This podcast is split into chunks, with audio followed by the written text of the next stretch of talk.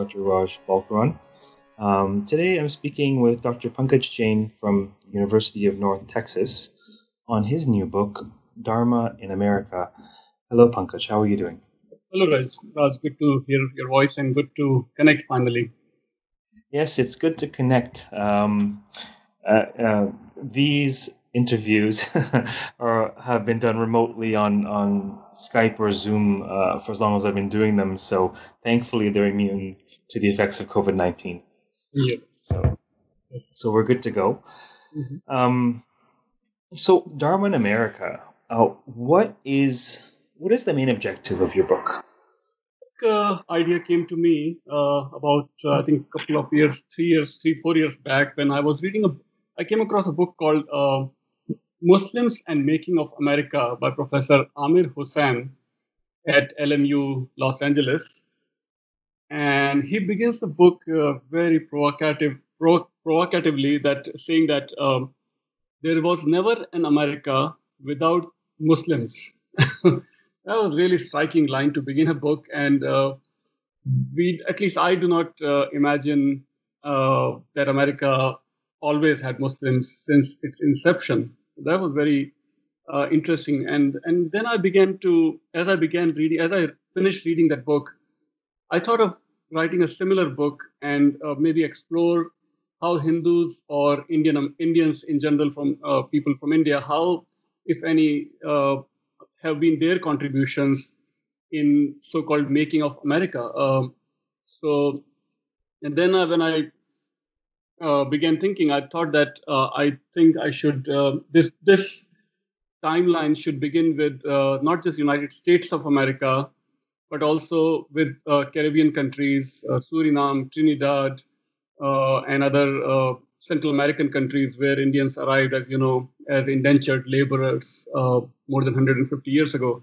So that's how I began envisioning this book, and so so my my humble attempt is to, I guess, reshare or re- remind some of the readers that that even Hindus have been here for a quite long time, not just uh, in last 20, 30 years, but uh, people have been coming to the this part of the world for for more than almost like two two centuries now.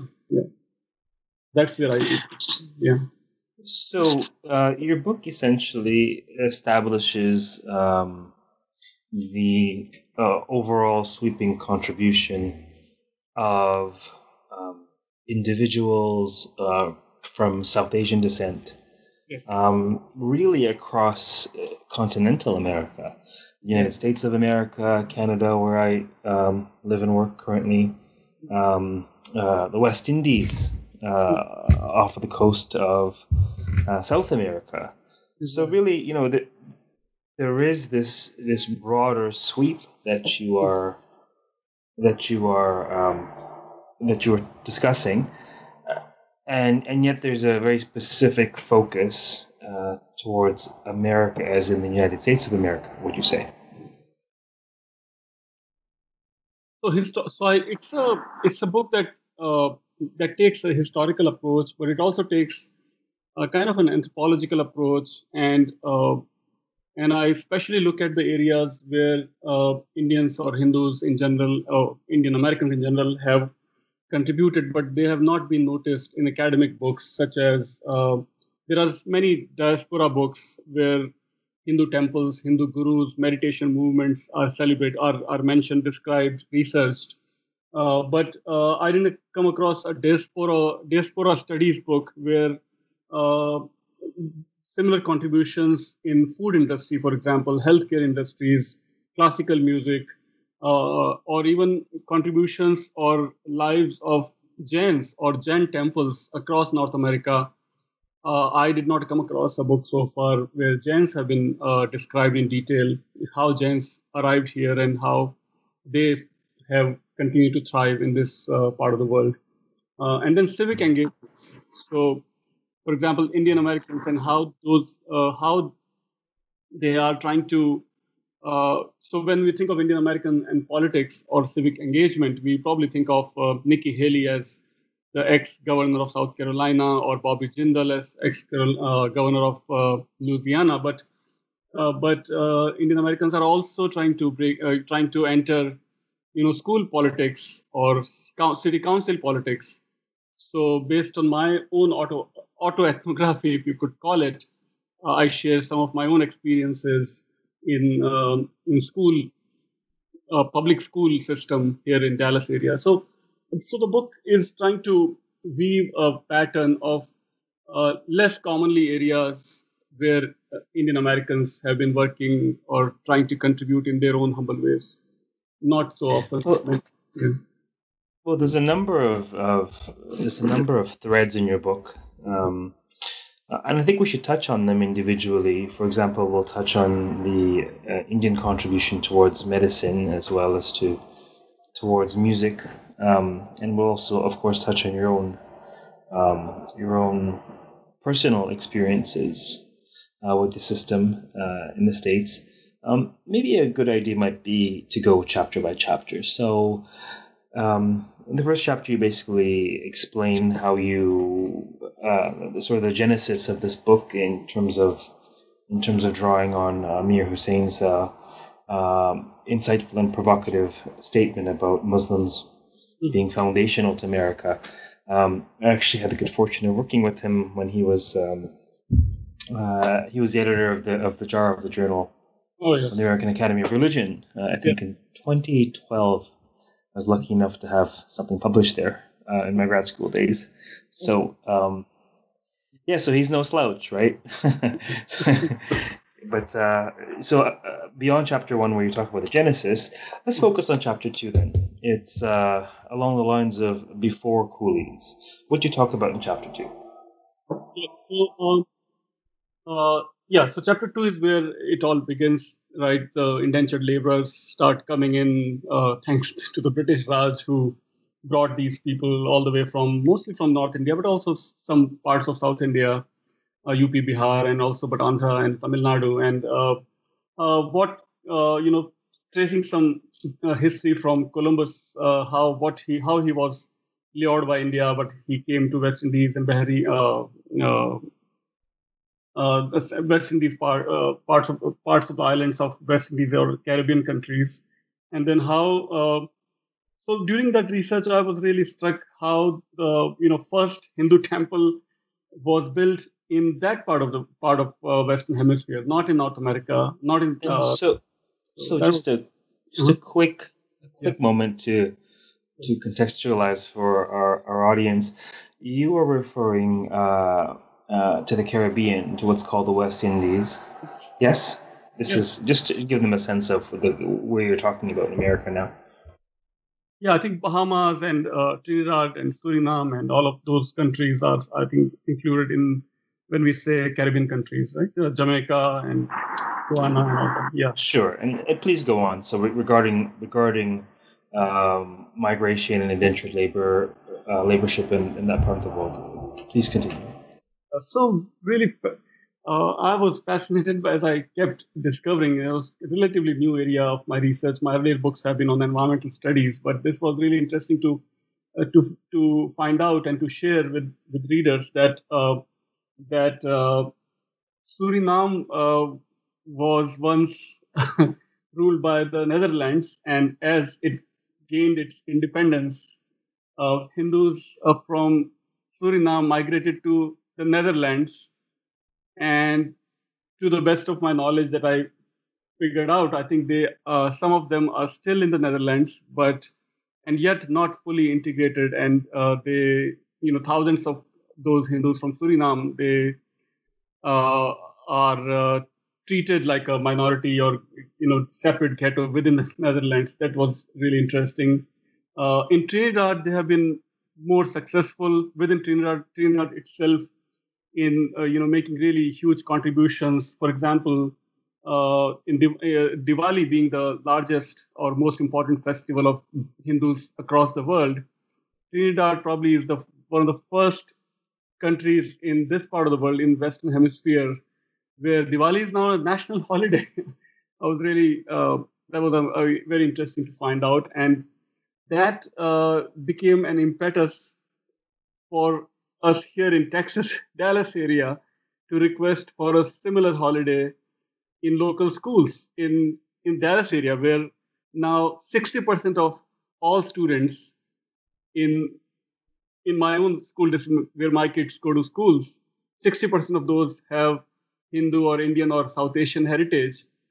So researching with about Trinidad gave us an idea to request for a similar holiday in Dallas. Of course, we didn't succeed uh, based on many uh, arguments that it's a separation of church and state thing and so on. But but then we ask why is it, why is Christmas a national holiday, uh, and why is Easter? Uh, I'm sorry, Good Friday a state holiday unofficially, but it is a state holiday. All schools are closed in Texas. Uh, but when we ask for Diwali, even with 60% Hindus in schools and in California, there are many school systems where 75% of kids are of that heritage, and yet there is no Diwali holiday. Anyway, so I just, uh, those all ideas are so intermeshed and intertwined that uh, researching and activism and teaching and all of those things are kind of uh, became intertwined more and more. Uh, so going back to Trinidad, so yeah, so Trinidad is I think uh, where Hindus have been, uh, you know, a bit more assertive in uh, in making sure that they are treated uh, equally with other with their other counterparts. Uh, Suriname also was interesting in other ways when I learned that by this migration of Hindus from North India to Suriname, a new dialect of Hindi has developed in Suriname, which is called as Sarnami. I guess Sarnami and Suriname. So that's a very interesting dialect, and I would love to uh, personally visit uh, uh, once uh, to that part of the world and see how you know how it is different from Hindi. I, I'm not yet sure. Uh, so uh, so so Suriname, Trinidad, similarly Jamaica, and you know so these are parts. Some of these countries are part of South America, not just North or Central America, but actual South America where there are Hindus living for more than a century, almost 150 years. So that's not, I think, those who are in diaspora studies, uh, I think, are I, am sure they're well versed with these these these facts. But some of us who are kind of new to diaspora studies, at least I was before I started writing that chapter, it was really interesting to to discover all those uh, all that information. Uh, then, um, and I think uh, I think you have some connection also that with that part of the world. I'm not not yet sure. Maybe you can share later. But I I discovered that many of the those Hindus or uh, of that heritage uh, people from uh, these countries uh, also migrated not just to the Netherlands as I alluded earlier, but they of course have also been migrate, migrating to Canada and, and uh, United States, so so North America. And those are what are what are the issues of of Hindus uh, moving from Caribbean countries to North America and how they have kind of maintained a very interesting uh, dynamic with larger Indian American population. I know that, uh, for example, an organization called Hindu American Foundation uh, have has tried its best to integrate Hindus from Caribbean countries to be part of the global Hindu diaspora. But uh, but in many instances, for example, in Dallas, where I live for last a decade now, almost 10 years now, uh, I've I was fascinated fascinated to find out that Hindus from Caribbean countries uh, that have migrated in Dallas uh, have kept uh, their own separate temple, their own separate organization group, and they may not necessarily completely intermingle with Hindus that are coming from India. Very interesting. And uh, even Indian government, I guess, uh, very surprisingly, would gladly give the status of uh, OCI, Overseas Citizenship of India, gladly give to people of Indian origin who are uh, in North America. But people in Suriname and Trinidad, I think, are still waiting to get that kind of status, which gives lifelong visa to go back to India. That's such a, I think, uh, as I as I interviewed some of the Hindus from Trinidad in Dallas, they are still waiting to get the same privilege uh, to be able to get that freedom to go back to India, to visit India without visa for lifelong, uh, that lifelong freedom that we get with the OCI status. So interesting uh, comparative features uh, as if we compare Hindus with uh, Hindus of Caribbean countries with Hindus of, of North America. So those were some of the issues. And uh, and then the earliest temple that was built was uh, I think Jamaica or Guyana, British Guiana, I think, where uh, more than 100 years ago, uh, people have found a Hindu temple. So that was interesting. Uh, what else can I highlight in this well, chapter? There are yeah. a number of there are a number yeah. of fascinating issues that yeah. come up in this chapter um, because uh, in many ways the there the, the in many ways there are phenomena that directly relates or pertains to individuals of um, South Asian descent who are engaged in Hindu practice, mm-hmm. um, living on this broad continent. So there is this general sweeping uh, uh, parallel, and yet there's something uh, um, very different as well in terms of a swath of of of citizens um, coming across 150 years ago, um, mostly through indentured um, labor contracts, and then having developed a nation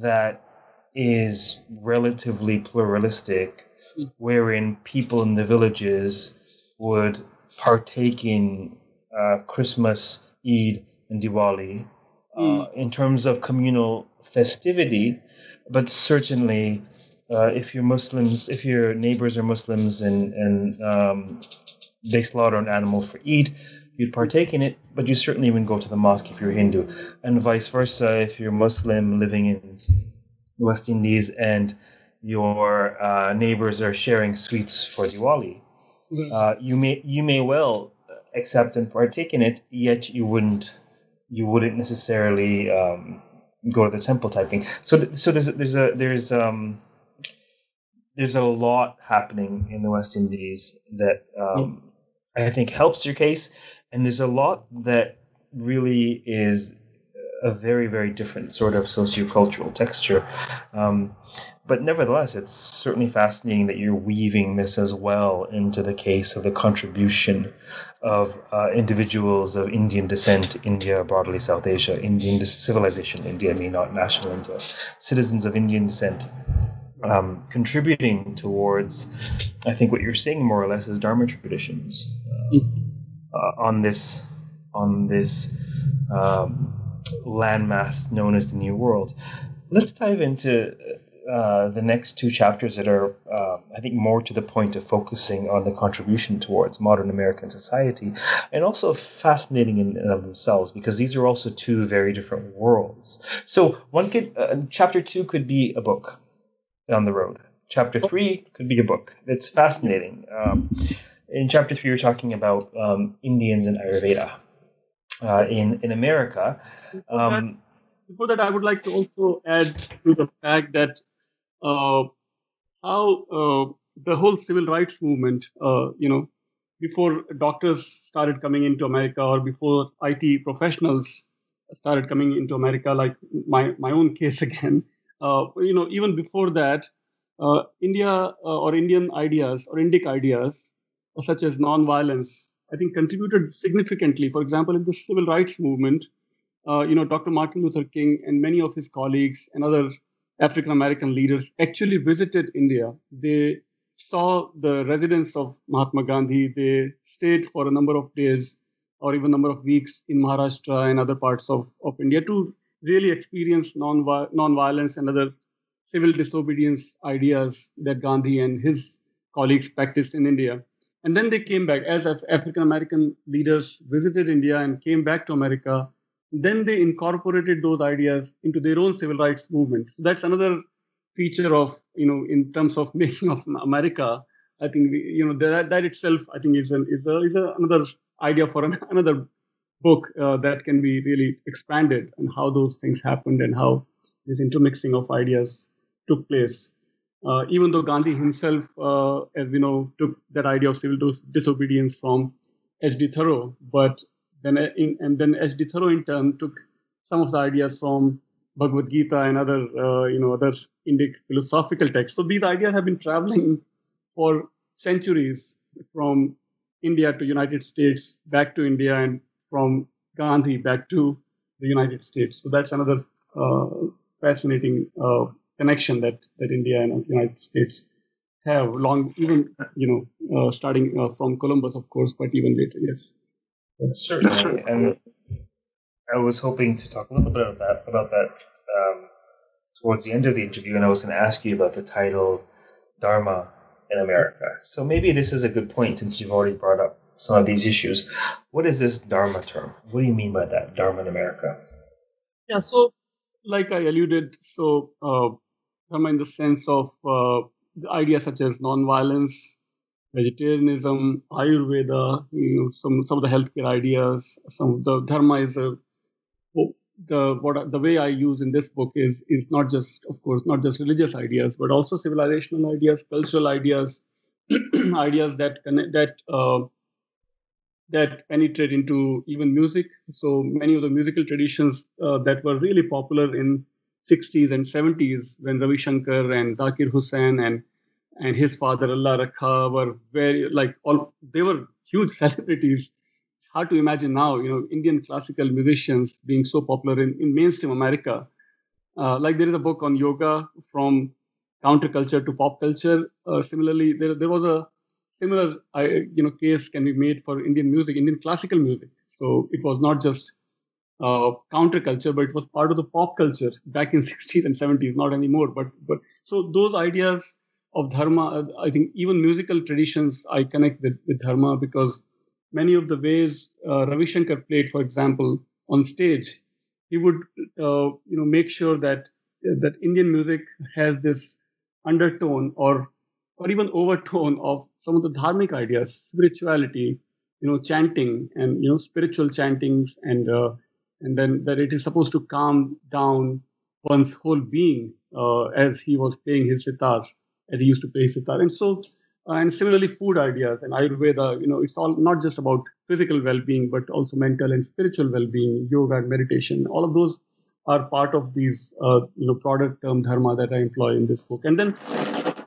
many times as we uh, talk about these ideas we uh, some of us at, le- at least i would i do sometimes is that i tend to equate dharma only with hinduism but we we have to remember that that jainism has also been uh, you know long time. Eh, right when Swami Vivekananda, first Hindu to have come to North America, right with him there was a Jain speaker, Jain scholar, lay scholar who came with Swami Vivekananda, uh, Veerchand Gandhi. So Jainism has almost same history, you know, same span of history of existing in this country. So dharma is also, and Jains also use this term dharma. Of course, Buddhism also uses this term, so that's pretty widely known. But also so history of Jainism also I bring into this path of dharma that I, I employ that term for for the you know for the for all the chapters of this book. So, well, I think we'll revisit this idea of this broader notion of dharma as you define it. We'll revisit idea towards the end of the interview, but let's let's maybe first focus on your findings uh, with the American medical community, and we'll talk about that for a bit, and then we'll move on and touch on the Indian classical music and your findings there. So tell us about Ayurveda and medicine in Indians in North America. What, right. what were you surprised to discover? Oh yeah, many many things. That's a that's a good question. There are always pleasant surprises and maybe some unpleasant surprises also, but surprises nevertheless.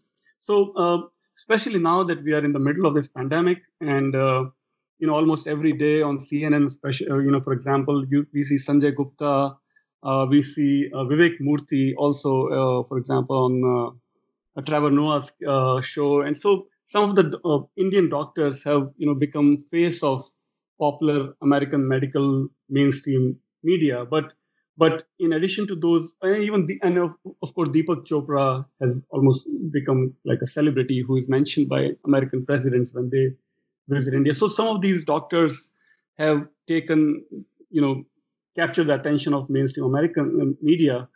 But in addition to these uh, big celebrity doctors uh, and leaders, but there, there, have been also thousands and thousands of doctors that have been part of American medical system for now decades. Uh, we cannot use centuries here, but at least definitely decades. And uh, so I was, uh, I guess, unpleasantly surprised to figure out to find out that just like just as the early indentured laborers came to Caribbean countries and they faced all kinds of you know uh, discrimination, persecution, and, and whatnot. You know, many of them died on the ships, as as I'm sure you know, uh, uh, based on your diaspora studies expertise. That similarly issues similar issues were also faced by doctors when they started coming to America, United States uh, specifically. They were uh, targeted with all kinds of discrimination. They would be given given lowly clerical kind of jobs. Uh, they would be forced to you know work in not so friendly conditions they will be forced to remain in some you know cheap rural kind of uh, locations that were not preferred by by uh, by by white americans and so how they survived uh, early doctors how they fought for equality even a term such as foreign doctor was very trouble was very uh, you know problematic for these early doctors because foreign doctor makes them remain foreign forever, foreign forever, foreigner forever. So they fought. Uh, they some of the Indian doctors they went to Senate hearings and they made sure that a term like foreign is replaced at least by international. That even that was a big deal for them because international was accepted as a, a bit more respectable term other than foreign. Foreign means exotic. So so how they fought for that, how they created their own little organization with six or seven doctors to begin with in somewhere in Michigan, I think Detroit, and how they expanded. And today, Indian American Doctors is the largest ethnic association in North America, where they organize uh, this community of doctors across the continent, how they do a lot of philanthropic work here, of course, here, but also in India, how they work with United States government, Indian government, and you know, keep raising such issues to, to do with equality, but also philanthropic activities and so on. So that was all really pleasant. Uh, some of the pleasant surprises also how they have been now, uh, I think, moved away from the early issues of discrimination. Now I think Indian doctors, I think, uh, uh or even South Asian doctors, to you know use a use a broader term, I think are treated with with much more respect and acceptability. Uh, yesterday I was watching, you know, one of the TV show, you know, again news shows.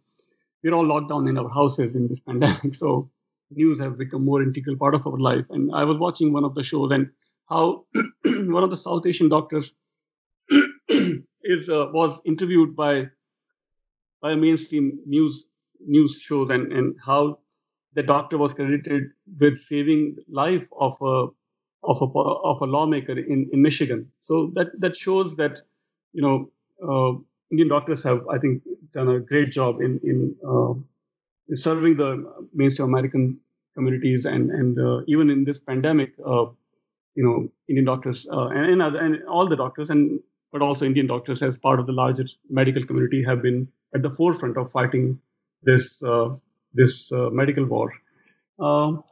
then so, then I yeah. Um, no, you know what? You better continue that thought. I'll hold my question, please.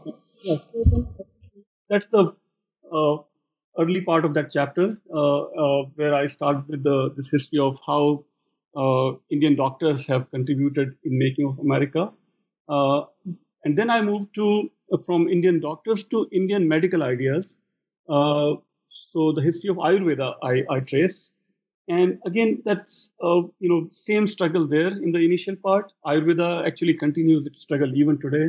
Even today, it's uh, not treated uh, with on equal terms with allopathy, for example. Uh, Ayurveda is still, you know, relegated to this category of complementary and alternative medicine.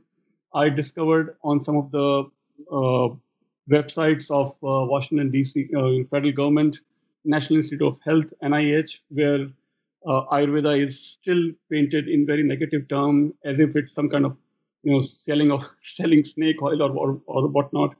So, so the struggle still continues, but uh, I guess similar to what Indian doctors did, or uh, other other struggle, similar struggles in, in Caribbean countries, Ayurveda uh, practitioners have also did the same thing. They have formed their own organization, which now runs into hundreds and hundreds. I think 700 or 800 Ayurveda practitioners are part of this national association called National Ayurvedic National Ayurvedic Medical Association (NAMA), and many many others now have come come upon uh, in this country. Association of Ayurvedic Professionals of North America, and many more. So they are creating creating their own accreditation system, their own ways of certifying their practices by kind of peer review, rigorous peer review, and they help support each other. There have been some uh, monographs and edited volumes as well on these issues, uh, on uh, issues of Ayurveda and, and acceptance and, and uh, issues of equality and so on. So that I trace. And then for the first time, I think uh, uh, I could present, present a detailed interview with, with one of the leading pioneers of bringing Ayurveda to this country, Dr. Vasant Lad. He lived in Albuquerque, New Mexico. So I actually went to meet him. I stayed with, uh, you know, know, in, in Albuquerque for a few days, and I interviewed him. And I present that entire interview, I think, for the first time as as part of a diaspora studies book uh, in our field. So I was very happy to get that interview.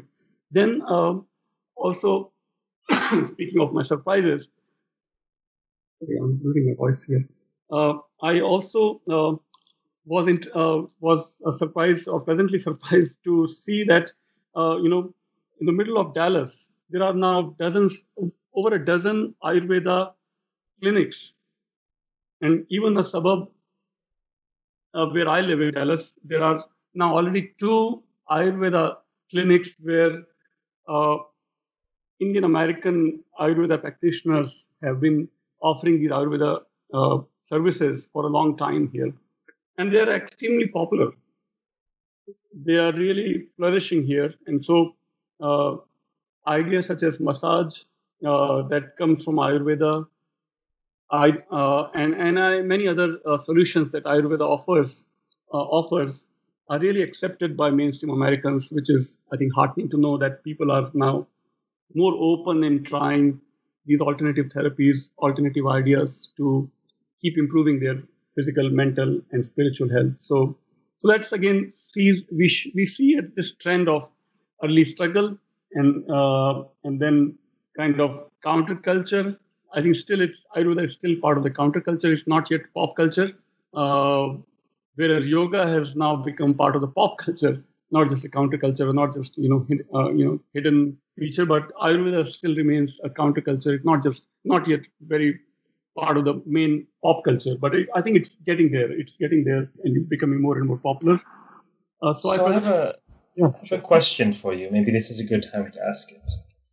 Do you feel that the tension surrounding the, as you say, acceptance, quote unquote, of Ayurveda, do you feel the tension? Is it a, is it the tension of um, of of Eurocentric paradigms versus Indic paradigms that I think is key to your your your um, your book, or is it the tension between empirical paradigms versus more subtle or spiritual or holistic paradigms?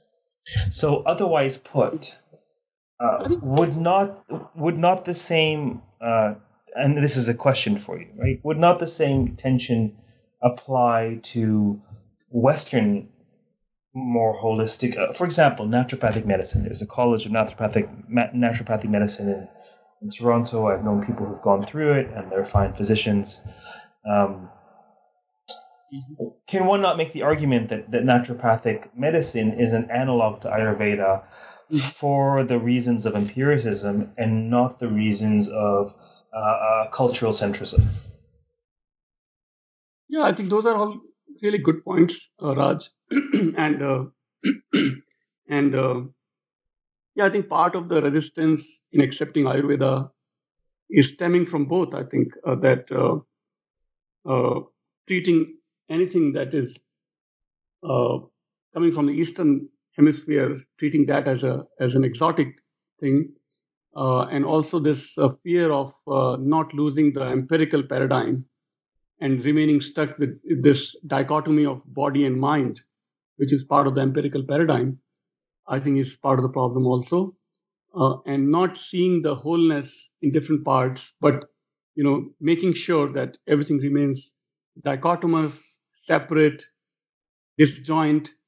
That's I think that's the that's how it, all these wars are derived. You know, war on climate change is separate from war on drugs war on pandemic is separate from war on uh, equality. We, we, we, this part of the world, I think we lose that, uh, uh, we lose that holistic perspective that is so much needed, I think, these days of climate change and pandemic and social inequality and racial inequality and whatnot. So I think slowly but surely, I think we'll get there when we, uh, even in this part of the world, we will see everything as a holistic, uh, in a holistic light rather than, you know, keeping them separate. I think, right?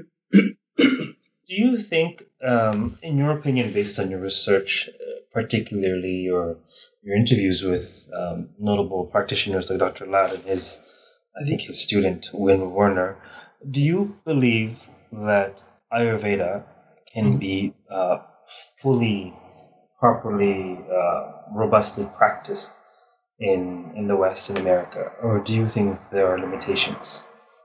Yeah, great point also, and uh, one that I think every Ayurveda practitioner I think is thinking and and, and wondering whether that, that day will ever come. I think some. We'll, we'll draw, draw on uh, Wynn Werner's your interview with Wynn Werner. Yes, yes.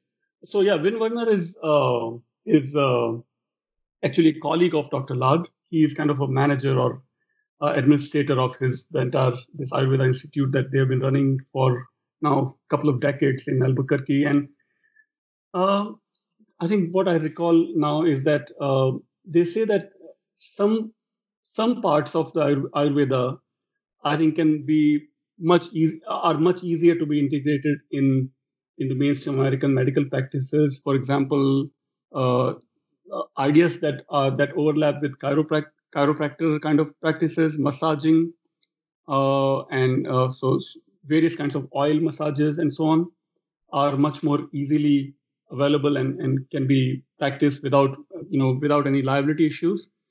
But some parts uh, where Ayurveda uses some um, some kind of medicines that are I think still not not yet fully tested in America. So those are those they no longer practice those those practices or those medicines they they cannot prescribe in America because of less testing so far. so so those are the challenges. Those are the bottlenecks. So, um, can you hear me? Yes. Life can be stressful even under normal circumstances, but 2020 has challenged even the most difficult times of life.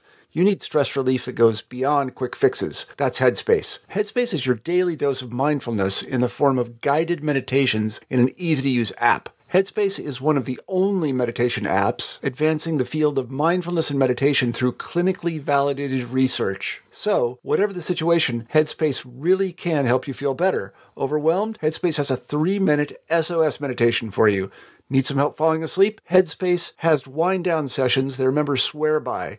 And for parents, Headspace even has morning meditations you can do with your kids. Headspace's approach to mindfulness can reduce stress, improve sleep, boost focus, and increase your overall sense of well being. I've tried this. It's very easy to sign up for. They ask you a few questions, they design a program for you, and you get started. It's really that easy. Headspace is backed by 25 published studies on its benefits, 600,000 five star reviews, and over 60 million downloads. Headspace makes it easy for you to build a life changing meditation practice with mindfulness that works for you on your schedule, anytime, anywhere. You deserve to feel happier, and Headspace is meditation made simple. Go to headspace.com slash NBN. That's headspace.com slash NBN for a free one month trial with access to Headspace's full library of meditations for every situation. This is the best deal offered right now. Head over to headspace.com slash NBN today.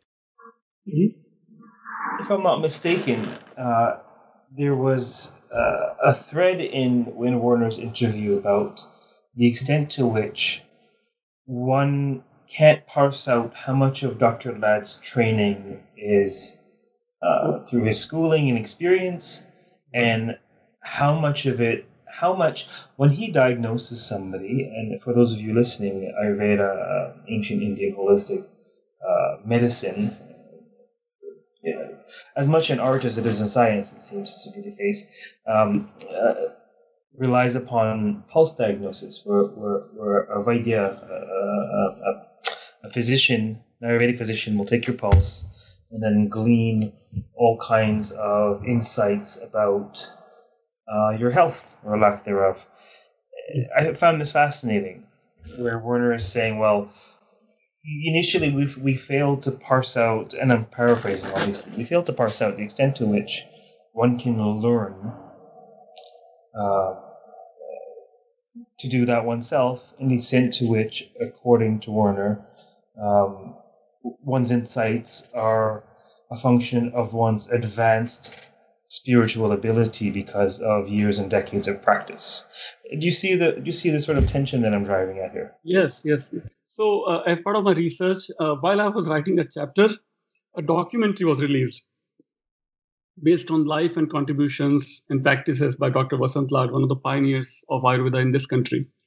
In that documentary, I was really fascinated to, to find out that he uh, still practices Ayurveda, even in this country, in a very traditional way, you know, without doing much fanfare and without, you know, going to media or, but still sticking to the roots of Ayurveda and br- making sure to bring in many, many spiritual practices as he diagnoses his patients. So even in in America and in India, he, he shuttles between you know, Pune and and Albuquerque, uh, Maharashtra and, and, New Mexico, uh, and in which he uh, is not just doing you know usual diagnosis that many other doctors do. They, he also is is treating you know looking at a patient in a very spiritual or, or a very holistic way, you know, just to uh, in a very um, what should we say in a subconscious way he uh, he diagnoses his patients not just empirical ways and, that's the that's what i think that uh, his colleague Wynn Werner uh, makes sure to highlight that that ayurveda is not just uh, empirical or uh, tangible ways of diagnosis or prognosis of a patient but it goes well beyond that. It, it's about uh, you know checking just touching a patient's hand and checking his, his or her pulse and trying to figure out his entire spiritual well-being his mental psychological well-being just by noting the pulse so that's a very interesting and i think very interesting and very uh, traditional way of how ayurveda has have, has been practiced for thousands of years in india. And so it's it's interesting that he dr lad is ensuring that that that is that skill that ability uh, that pulse reading for example is really transferred to the next generation of Ayurveda practitioners, and he has uh, empowered many of his students to to learn those techniques and, and making sure that that that uh, many American Ayurvedic practitioners are are also doing those things now, which is not just so it's not just you know stuck uh, in India, but even in American Ayurveda, those things are being practiced. So, which of course raises interesting questions uh, coming to empirical paradigm that you know how how far they can be accepted, how far they can be relied. But uh, as far as the patients are happy and satisfied with these Ayurvedic practices, and it helps them, uh, I think it'll uh, it'll take some more time, but uh, uh, uh, but they they are still sticking to keeping it as traditional as possible, even in the United States, except the fact that those medicines such as you know some amount of mercury or lead should not be used at all in this part in, in, in america because of the liability issues even though in some medicines some of those uh, elements were used in traditional ayurveda in india. Those things are are now left out. That's the that's the uh, tightrope that they walk on as they bring ayurveda so, so that's obviously fascinating uh, foray perhaps into a subsequent study. Let's change gears a little bit and touch on um, uh, music. Uh, you know, tell me about this idea of Indian uh, ethnomusicology. Talk yes, that word itself, you know, raises some questions, as you know, that uh, in this part of the world, everything that is, you know, coming from the east or from Africa or Asia is always ethno, right? So there's a music department, there is a school of music, but I think 99% of all music departments, colleges in this country uh, teach, or even K-12 schools, they teach only Western music. You know, uh, music that has roots in European traditions. Uh, even though, uh, even though that now that uh, we have uh, some of the musical, for example, I was alluding to earlier, we were discussing earlier, Ravi Shankar and Zakir Hussain, they were part of the mainstream pop culture musical industry in this part of the world. but they were they they were never could uh, even today they were they are not part of the mainstream musical education in this part of the world. Uh, so K-12 music, for example, there's music uh, required music course in many many almost all schools in K-12 in in America, but but even ethno music is not introduced uh, as part of the musical education. And same thing with colleges and, and universities. There is music school of music, but then but then there would be I think out of 100 schools, 100 universities, there might be one university where some parts of Asian music or African music will be taught, but it will be called as ethnomusicology. That's what has happened to Indian music also, even with all the efforts that Ravi Shankar and Zakir Hussain uh, put in for, for decades. But so that's the, I guess, brief history of ethnomusicology. And so then, just to give me a sense, give us a sense, I should say, those who are uh, collectively will be listening to this. Just to give us a sense, if you could wave a wand, what do you hope would be the case? Do you feel that um, that um, music from a variety of cultures be taught in in, in sort of um, public school, or like what is it that you, you wish would be otherwise? Yeah, I, I think I would love to see that uh, just like I think uh, some schools in uh, K-12 schools, for example, yeah, some form of yoga or meditation have been introduced successfully. Some in some parts not so successfully. Uh, even ke- even keeping them as secular as possible. But I think as long as students are exposed to different ideas, that music is not just what comes from European countries, uh, but music is you know widespread phenomenon across the world I think uh, at least some parts, some kind, some kind of world music should be introduced to to schools in schools. You know, early in even in K twelve K twelve curricula, uh, and that's what uh, has has not yet has not yet happened to to the best of my knowledge. Uh, so and so so in this in this chapter, then I yeah I'm again so we are talking about making of America or contributions to America so in terms of music, then I trace the history of Ravi Shankar, his older brother, and Zakir Hussain, the tabla maestro, and his father, and how they colla- collaborated with several celebrity musicians such as Yehudi Menuhin and many, many others, and how they influenced the jazz scene and, and you know, pop culture, counterculture, starting from counterculture, but even pop culture, and how it, they became so popular. And so I trace all of that many, many musical institutions they established. Ali Akbar Khan, for example, the Sarod Maestro, uh, established this school of music in California that is still running successfully and that still trains many Americans uh, to learn Indian music, Indian classical music we're talking about.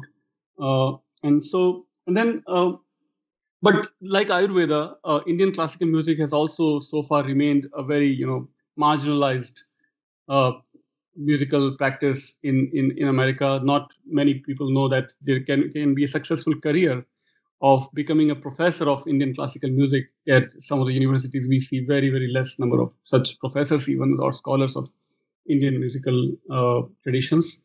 Uh, but uh, so to, I guess, to counter that marginalization, what musical listeners and musical practitioners have done is like in Ayurveda's case, they have formed their own association.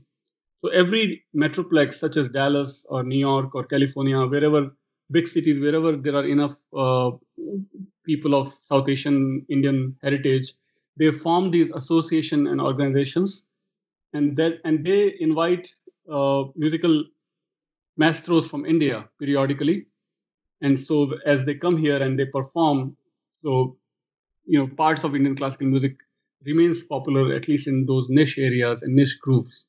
So that's a healthy sign that. But but uh, uh, but I think uh, Indian classical music has a even uh, more difficulty uh, for acceptance, even more than Ayurveda, because of I think dominance of Bollywood kind of music or popular music, uh, as we might call call it. Uh, that remains more dominant even in among Indians of uh, in India and Indians who, who come here. So, so those are the challenges with with Indian classical music. and well, again, it mm-hmm. seems there is a a parallel, mm-hmm. an analog between. Mm-hmm. Um, how do I phrase this? So when you're looking at Ayurveda, right. there is the tension that you were talking about in your book in terms of uh, the presence of Indian thought, culture, uh, mm-hmm. people um, in the West. And then there is this other tension that is more universal between mainstream accepted scientific rational. Uh, I'm just obviously uh, creating crude tropes for the sake of argument versus uh, the sort of marginalized, holistic, um, less mm-hmm. charted paradigms. And it seems that with uh, Indian classical music, again, you may well have the tension of, well, you know, um, the cultural tension, but also there's a tension of uh, classical versus popular, right? And so um, there's that piece as well. Yes. Do you do you? Uh, I'm going to move on in a moment to, to, to your chapter on Jains in America, but what what do you what do you hope to accomplish in in your discussion of Indian classical music in America? What is it that you are trying to show? A similar uh, thought there, Raj. That uh, you know, like we, like I mentioned, that uh, you know, students who are growing up uh, in this globalized and pluralized world of today should not remain so uh, uh, unidimensional that they think that only this way of medical practice is, is the only or right way or this kind of musical is for example i'll give you uh, one more i guess specific example. Uh, my young my son one is uh, he, takes percussion lessons and he will probably finish his entire k-12 education uh, practicing only one form of percussion without even hearing the word tabla, tabla or pakhavaj or mridang, you know, amazing percussion instruments that come from South Asian heritage, all the way from Islamic heritage in India. And that is the, you know, of course, I will make sure that he will listen those words, or I will even show him some of those performances by maybe Zakir Hussain or Allah Rakha. But imagine the you know, kind of education that we are giving to our students, even in today's 21st century when maybe 60% of students in, in my own public school here are, are of Asian heritage.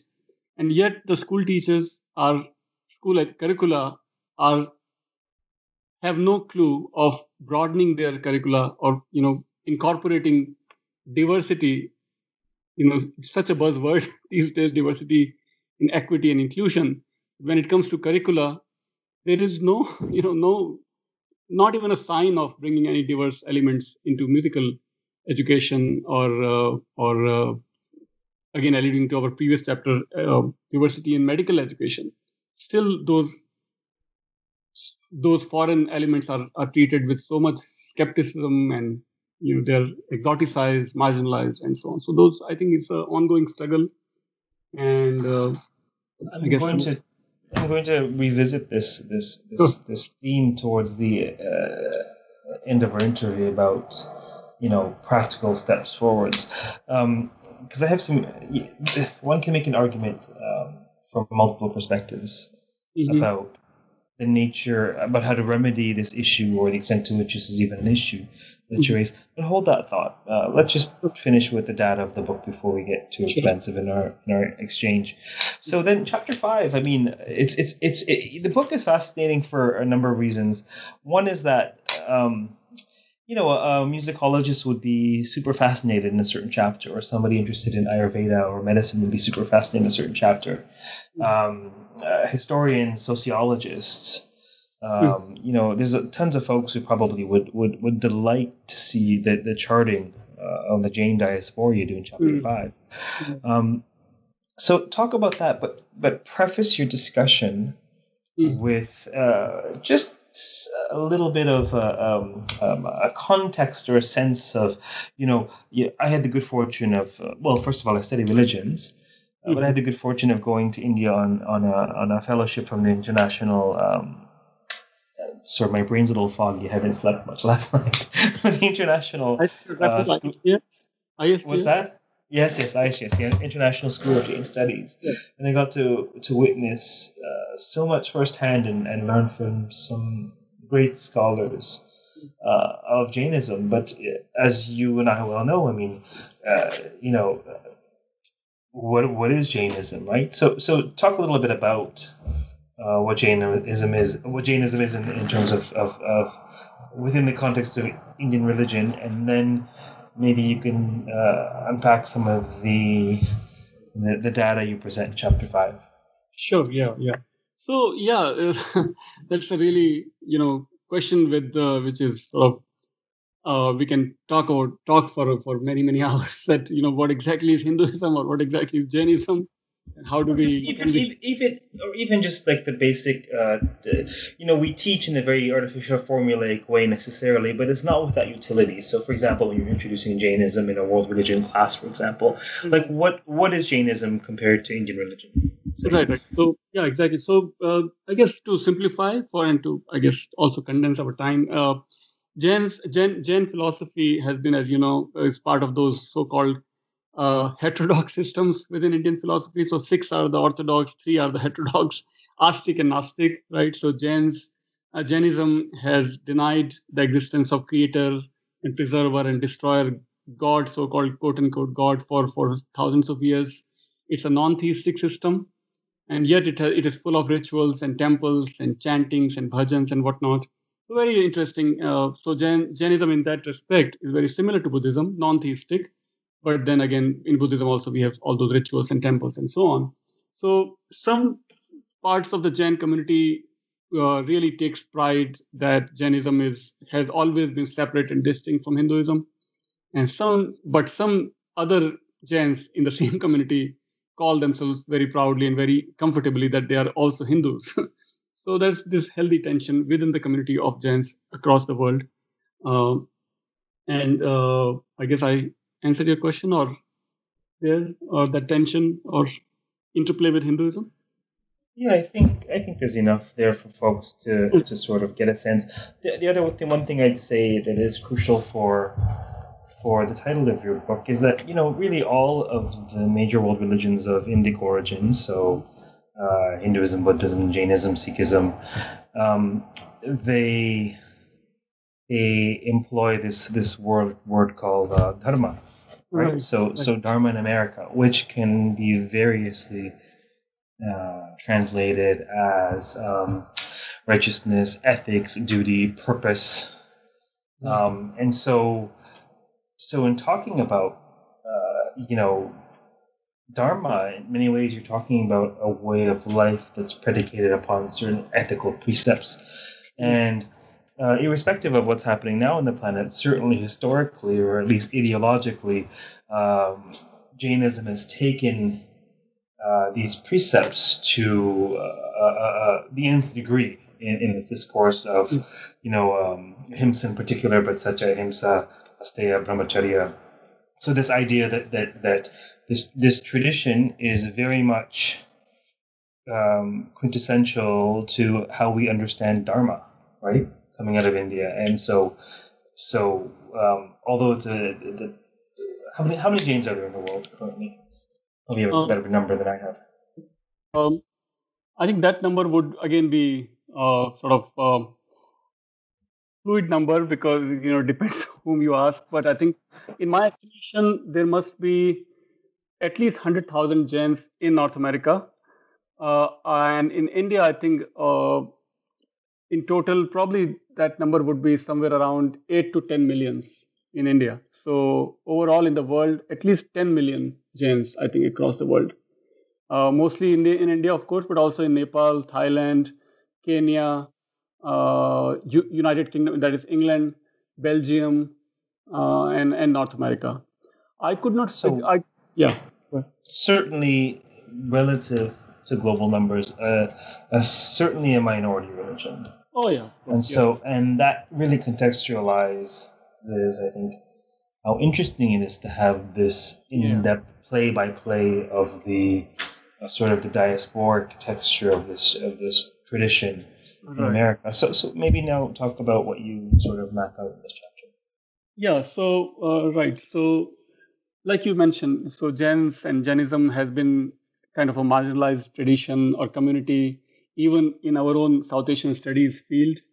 So in diaspora studies, for example, I could not find any article or any you know major chapter where Jain history of Jains was traced from the beginning to the contemporary times, how Jains arrived, how they, what issues they faced, how they flourished, and now they at least 100 temples across North America they've built, and some of them are really magnificent, huge, huge temples that they've they've built.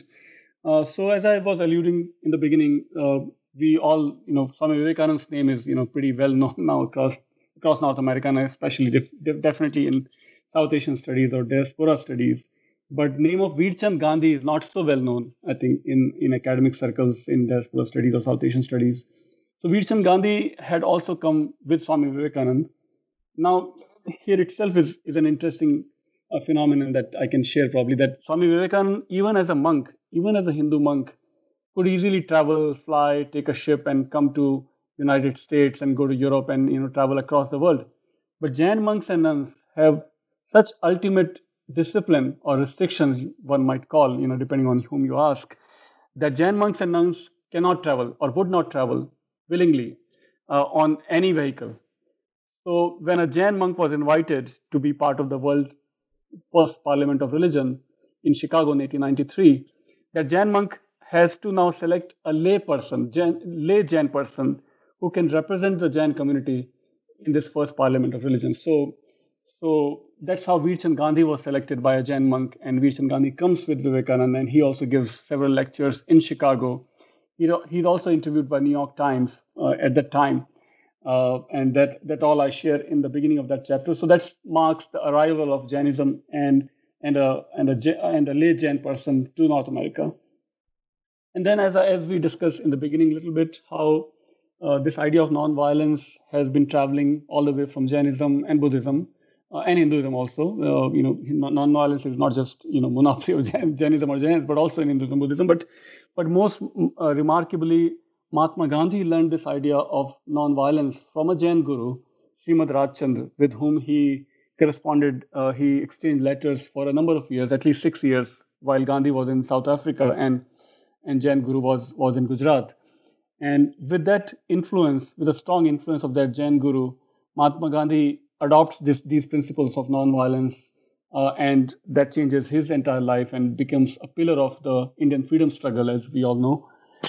And uh, and then Mahatma Gandhi uh, indirectly is transferring that idea of nonviolence as part of the civil rights movement, as we discussed in the beginning of this interview in this podcast, and how so how that idea of nonviolence, civil dis- disobedience uh, contributed in the making of definitely the civil rights movement. So that I trace in that part of this in this chapter also. So Jains, Jainism, and Jainism's idea of nonviolence through from through Mahatma Gandhi all the way to Dr. Martin Luther King uh, in the making of America.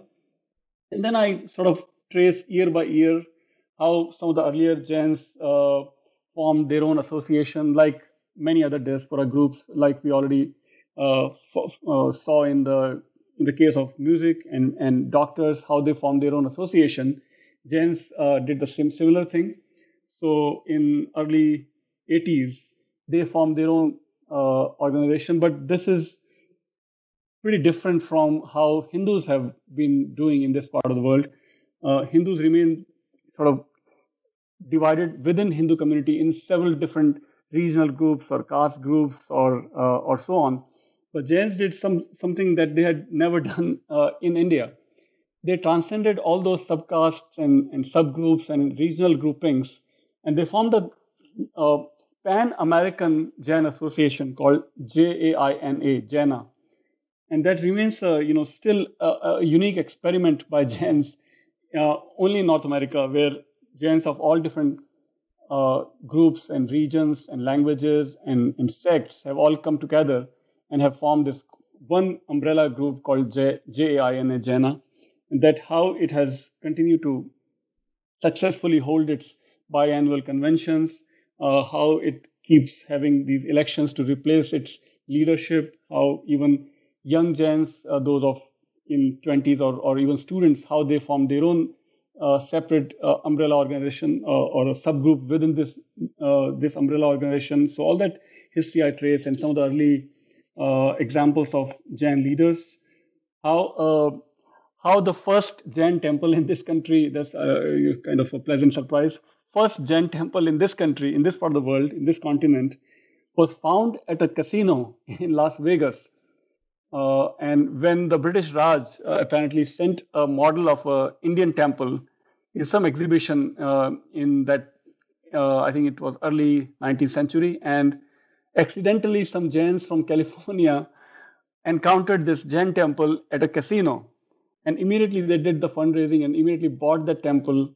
And now it uh, is established, ritually established, installed as part of the Jain Center of Southern California near Los Angeles. So that's uh, you know re- little anecdotal information that I gathered during my research, and uh, also American Jains uh, directly or indirectly influenced at least some Jain monks, at least a few, uh, at least around half a dozen, I, I think, up to this point, who actually broke away from their vows of being a monk or nun, and they they did travel, uh, even though I, in the beginning I said that they, they do not travel, but around half a dozen Jain ascetics have now at least broken some part of their, their ascetic vows, and, and they have been coming to this country now for, for, for a number of years.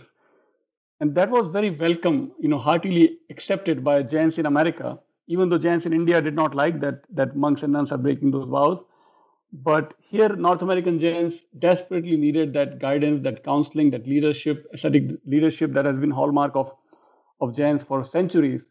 So they uh, really welcomed these ascetics coming to, to America and how they took their blessings and that further cemented this new uh, association that they, that they started back in 80s. So that all that I, I trace in this chapter.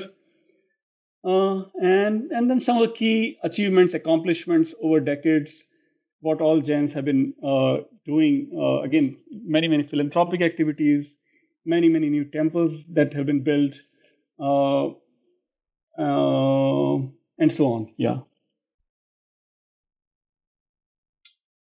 So, so, so basically in this book you try and chart the contribution mm-hmm. uh, of of uh, Hindu and Jain individuals and ideas, mm-hmm. music, medicine, right. and so forth. Right. So let's maybe bring this full circle, and you could maybe share a little bit about your own personal story that you share in the book. But what is it? Mm-hmm. What difference in the world do you hope this book will make, or, or what you know? What what trends do you hope to see um, as part of this awareness? Um, yeah, so I think um, it's interesting or, or important to note that uh, how some ideas, some people, some communities, uh, even though they may have contributed in a significant way to improve our society, our world in their own humble ways, uh, right? But uh, I think it's important to, as as part of the team of researchers and scholars and students of different world cultures, I think our little contribution is to bring those marginalized communities and contributions to forefront and to make sure that that uh, that nothing or no being should remain marginalized or become part of persecution or discrimination ever uh, because as our societies are becoming increasingly diverse i think it's important to to notice that everybody every community makes some humble contribution in reshaping or improving whichever location that they choose as part of the global migration.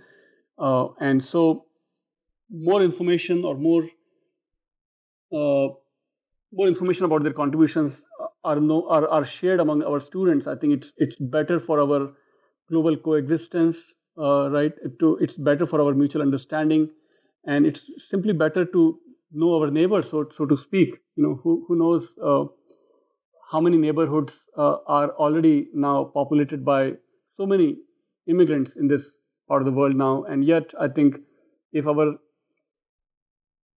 if our students do not learn about their neighborhood cultures in their K-12 schools or in their colleges, I think that dream of social cohesion will remain a dream, uh, and uh, especially during the times of disasters and uh, what is happening right now these days. I think those are the times when these values are really under strain. You know, crimes, crime, for example, criminal incidences in New York have really shot up in last few weeks as our law and order situation becomes hopefully not worse. Uh, it is the minority communities that are uh, that are you know that can be the first that potentially can be first wave of victims. Uh, and if we do not take you know if we do not do our part in in making sure that that uh, all of us really respect and understand each other well through education and through and and and through these such such uh, efforts that we all make as part of our own research and publications. I hope I answered your question. Well, that's certainly a, a, a noble uh, idea and, and, lofty goal. Um, you tell us what what next or currently are you working on? Uh, yeah. Um, so um, now after this book, um, I guess uh, I was uh, I wanted to continue working on on more on on Jainism because uh, as I as I noticed, I think it's still even though there are many many books now on Jainism, but I, when I search for modern Jainism, there is still not a single book that comes up. Even if you search for modern Hinduism, modern Christianity, modern Buddhism, even there are many many books, but modern Jainism, not one. So I'm working on on this new book on modern Jainism and some of the key issues, key leaders, and key figures that are that have shaped what we can probably call as modern Jainism in last two centuries. That's my current project. That sounds like another interesting, uh, groundbreaking project. Mm, so we'll have you. to talk about that book in future then. Yeah, sure. All right. Well, I think we've taken up enough of your time for today. Uh, so thank you very much for the interview. Uh, and once again, uh, ladies and gentlemen, we've been speaking with Dr. Pankaj Jain of the University of North Texas on his new book, Dharma in America. Uh, until next time, uh, stay safe and keep reading. Take care. Thanks, Raj.